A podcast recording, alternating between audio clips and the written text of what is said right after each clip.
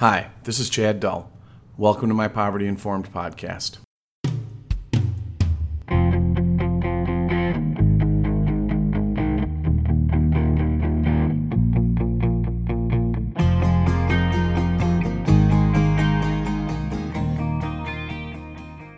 Maybe takes off the rose colored glasses a little bit, but also might point you in a direction. Uh, I've shared before that probably what I'm best at in this work is changing people's points of view, mindsets, and a little bit of the discourse around people in poverty. Uh, but I've also tried to find some concrete actions uh, to give to folks, um, which has never been maybe my first best thing. Um, but I always took the feedback that I should work on that pretty seriously. And uh, last December, um, I wrote about uh, someone giving that me that exact challenge and kind of my response to it. It's on my brain as my opportunities to go out and speak about this work are growing, and I want to make sure uh, that we're not just shifting the discourse or inspiring, um, but we're actually at least pointing people in a direction, and then people who are better with concrete action than me can take this thing and run. Uh, so I'd like to share this week a piece I wrote in December of 2018 um, while I was still working at my last college called Poverty Informed Practice in Higher Education. Just tell us what to do. The term ended December 17th, but before I left for a brief period of respite, I had a long conversation with a faculty member I respect. I was sharing some really good news about our increase in credit for prior learning when this faculty member said, Chad, I know you think we aren't on board, but we are. I was flabbergasted and had to know more. While I had certainly felt resistance to my push to make it the most poverty informed division in America, for the most part I felt like people were trying sincerely.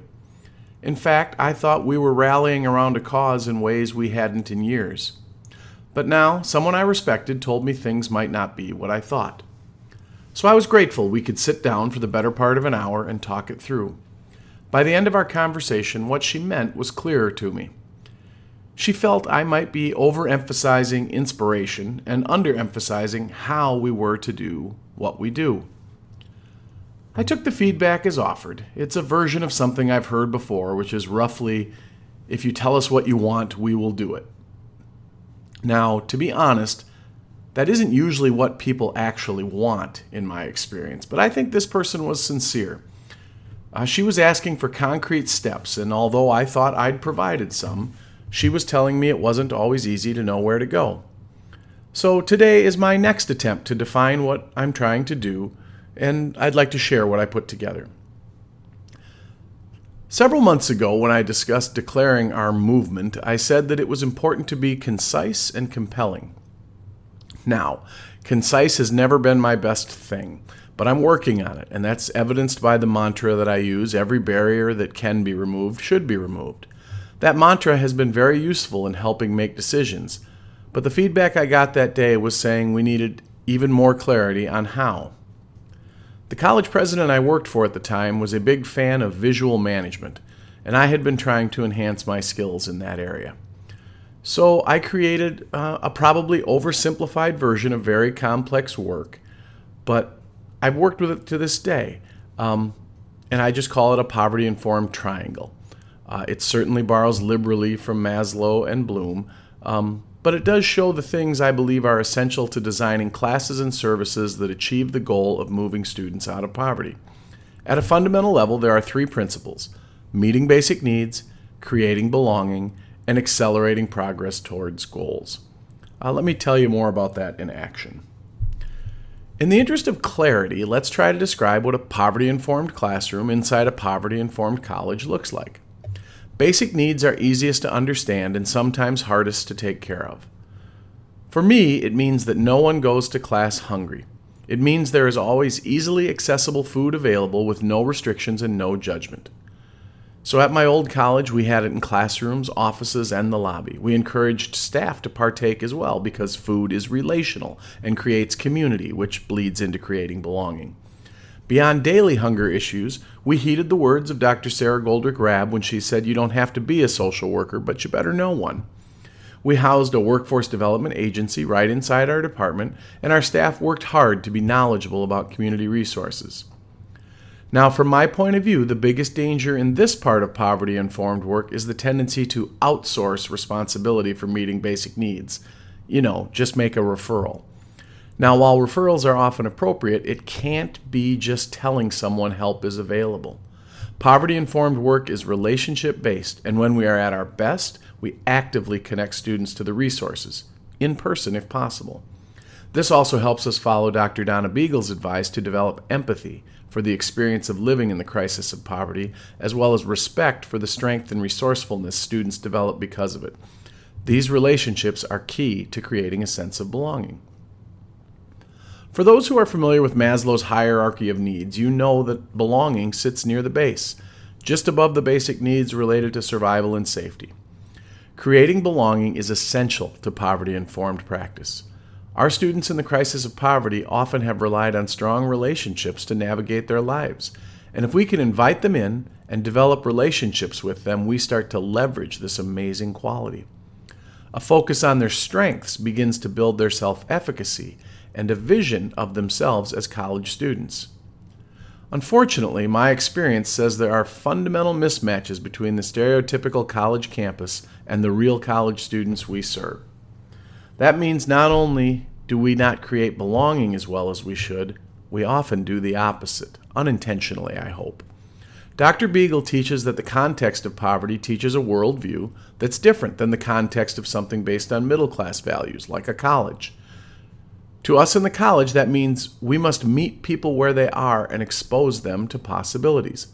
I would go even further and say you must create trust because so many prior experiences will teach students from poverty they are intruders on campus. Teachers create belonging through a level of self disclosure that humanizes them, and they create belonging by listening and validating their students' experiences. Teachers create belonging by knowing your name and your story rather than retreating to an office between classes. People feel belonging if you show interest in them and not just interest in fixing them. Policy and procedures also create belonging or exclusion and should be examined regularly to see if they support students or penalize them unnecessarily. One of the ongoing issues we struggled with was how to handle student attendance. Stringent attendance requirements don't seem to acknowledge the complications of student lives and therefore aren't poverty informed. But balancing the need to be in class with the reality of a crisis arising over a full term is always a struggle. One solution is acceleration. Students in poverty are in crisis, and it is often an audacious act of courage just to cross our threshold. We know that without a poverty informed approach, their odds of success decline dramatically. We know lives can be violently disrupted by things that are just annoyances when you're in the middle class. And we know the longer we ask people to wait for something, the higher the odds of disruption are. So we need to move people to meaningful learning as quickly as possible. Hopefully, learning includes an economic payoff that increases stability and gives students more breathing room. One of our most powerful strategies was credit for prior learning. Credit for prior learning actually touches all three sides of the poverty informed triangle. CPL, the acronym for credit for prior learning, grants credit for low or no cost, which helps with basic needs. CPL acknowledges the wealth of experience students bring with them from their life. It creates belonging and belief from moment one by making students' lives count rather than something they're escaping from. CPL is strengths based and moves people in the quickest way possible to being a student and changing economic reality. Now, outside of CPL, we looked for every chance to create the smallest piece of meaningful learning we could, so when it was completed, the student had it moving forward.